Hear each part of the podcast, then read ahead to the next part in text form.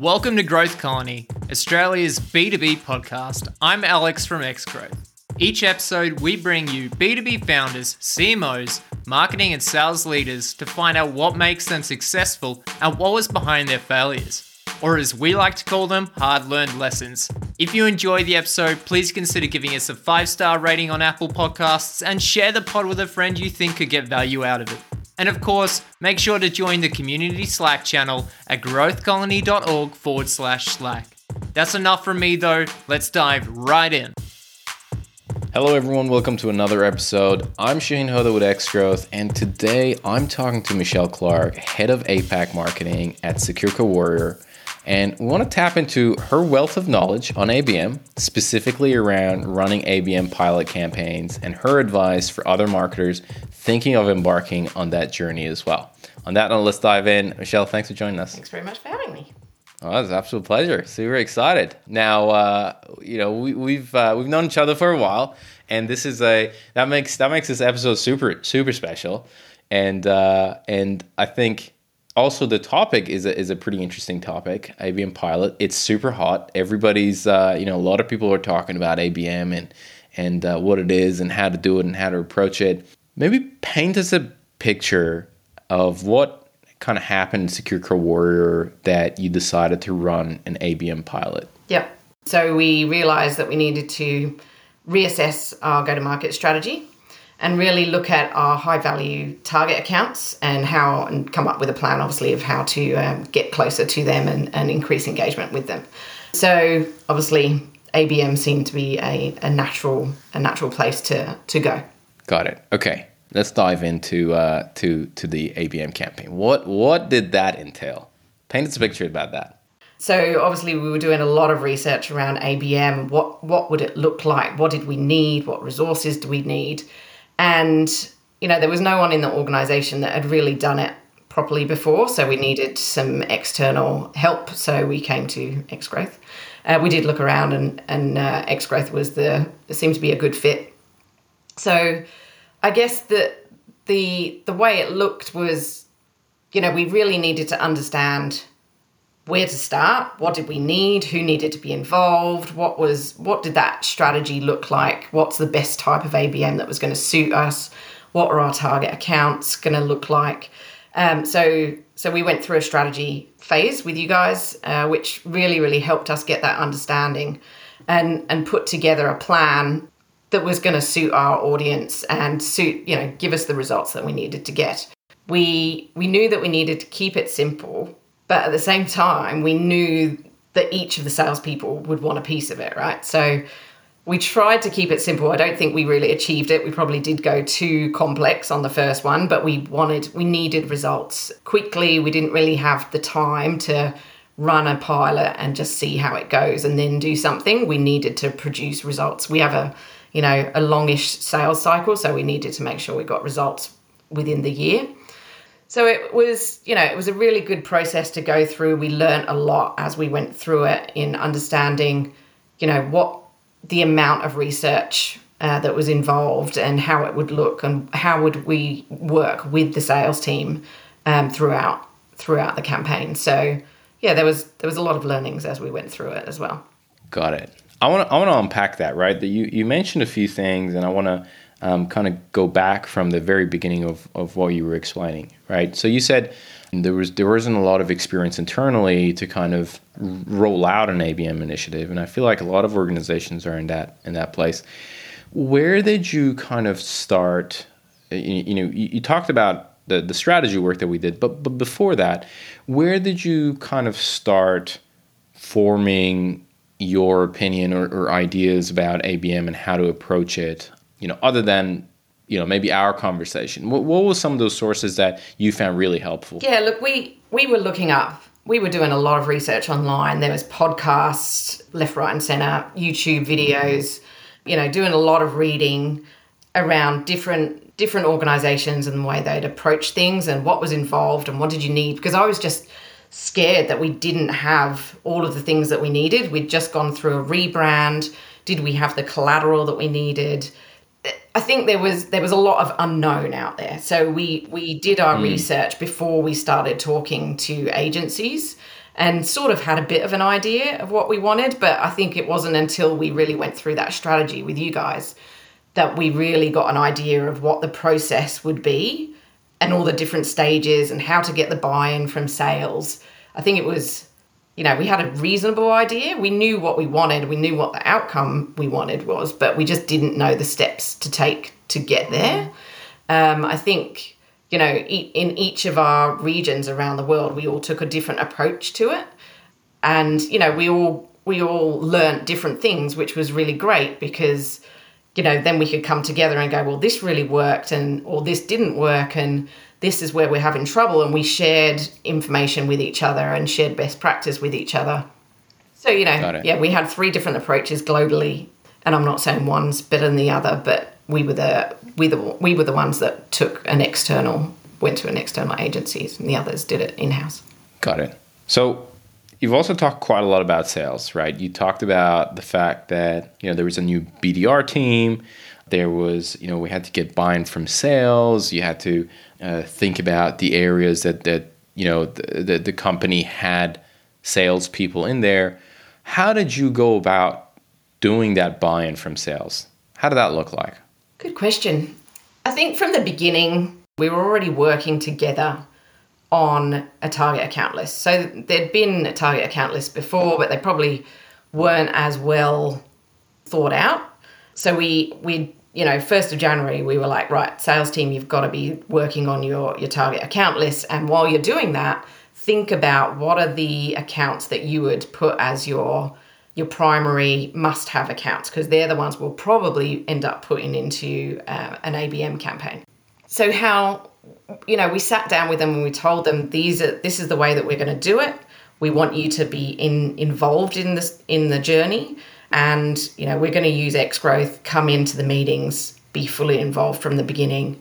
And you know we we walked them through the process and they they came on the journey with us um, and sat in on all of the meetings. And so we're heavily involved in understanding the process that we'd gone through and doing their part in terms of you know look making decisions on you know what segment do we go after and what were the accounts and what are all the other the other things that we needed to consider, in ter- including you know their own resources of their sales team and how heavily involved they were going to be. Yeah, and you know having having been part of that process, I think one important component where you need to give yourself a bit of credit is is the the amount of energy that you put in in terms of bringing the sales team to the table.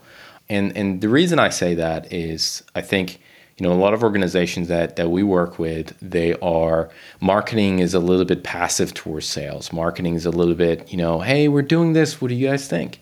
And i think the approach that you brought to the table is hey guys we're doing this and we are going to need your feedback and you you have to pr- participate in that. And i feel like there was you know a little bit of hesitancy at the beginning but that perseverance that, that you had was to, to make sure that they are like you said that they were in those meetings. They were they were present. They were contributing.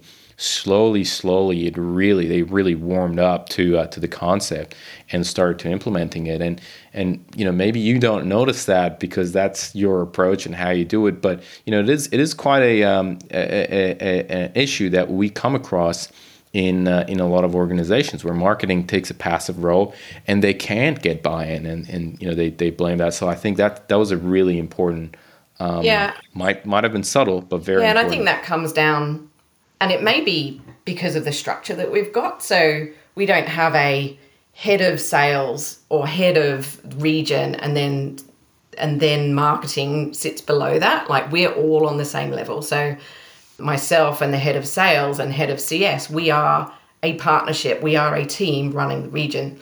And we've we've got an amazing relationship and and we've worked really really closely this year. So that may have had something to do with it that you know I can go in at the same level and say this is what we're doing. I need you in it.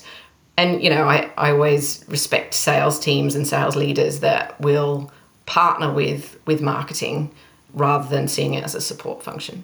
What was your perception about ABM? How did that change after executing the first ABM campaign? It, it changed a lot because I understood a lot more. Um, I think we, I knew before that it was going to be quite an intense and in depth process, but I, I guess I didn't really appreciate the amount of work that would go into it, the amount of research, the amount of resources and time you know we've we've learned a lot along the way about the process and the best practices and bringing sales on the journey. And so I, yeah i think it's you know some people i think everyone appreciates abm is a lot harder than running a, a standard campaign. But i don't i don't think you know people probably outside of marketing don't appreciate the amount of work that goes into the messaging and the creative side of things to really make it work. I mean the amount of time that we spent on developing the messaging, writing all the copy, um, and emails and scripts and all of that sort of stuff. You know, there, there was a lot involved in that, and it was probably a lot more than um, what I anticipated.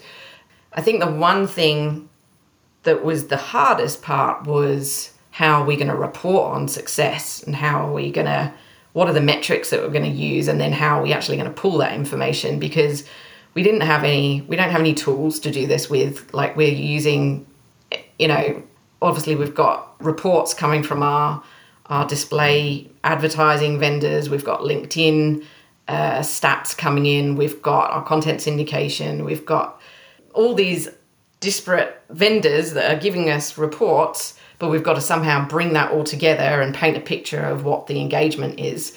I think one of the things that was really good, which you guys suggested, is the bingo card, which has really, really helped us identify, you know, have a dashboard of all of the accounts that we're we're looking at and then measure that engagement. So every week we're going in there and updating what engagement we're having from each account and that gives us a real nice visual of how how much traction we're getting across the accounts and sales can see that as well. And that's one thing I'm really in, in trying to encourage them to keep an eye on to see you know, from a digital perspective, this is all the engagement we're getting. And then from a sales perspective, this is the engagement. But I found that was probably getting the sales inputs into that was the hardest thing. Trying to pull reports in and, you know, see, just measure that engagement was the hardest part, I think.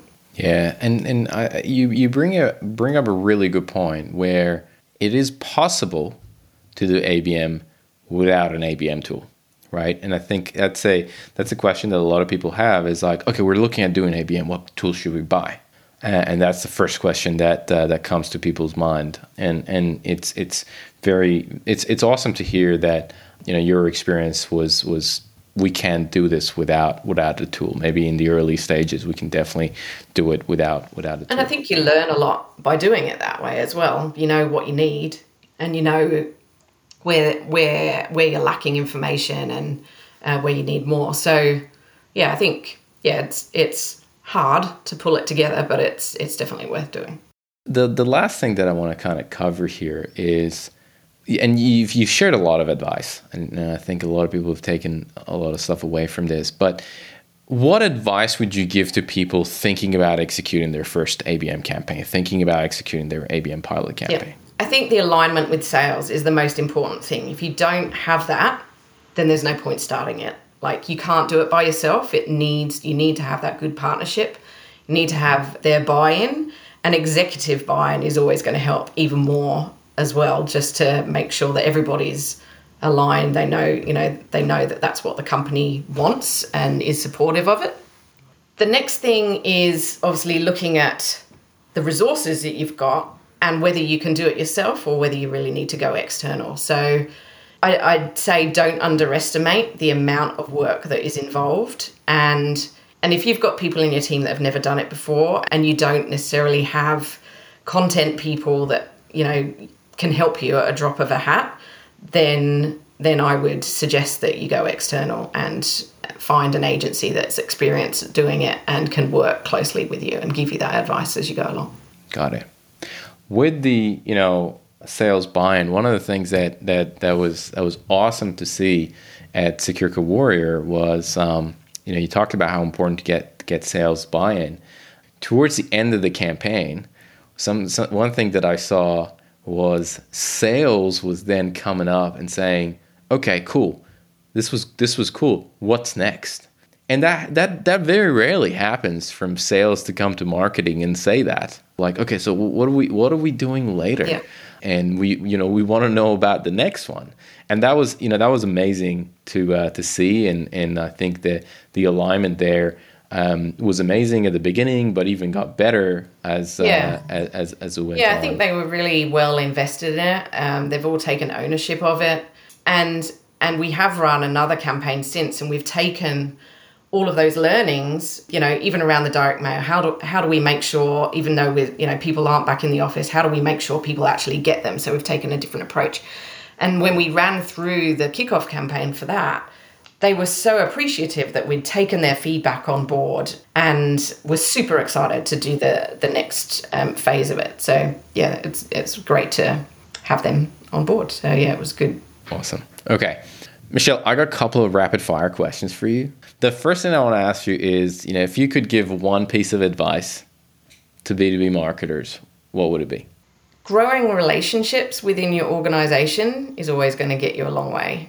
Make sure you're known, and if you if you're not getting the right things, just keep on asking. Like in being in Australia, you're a long way from the US where a lot of companies are headquartered, right?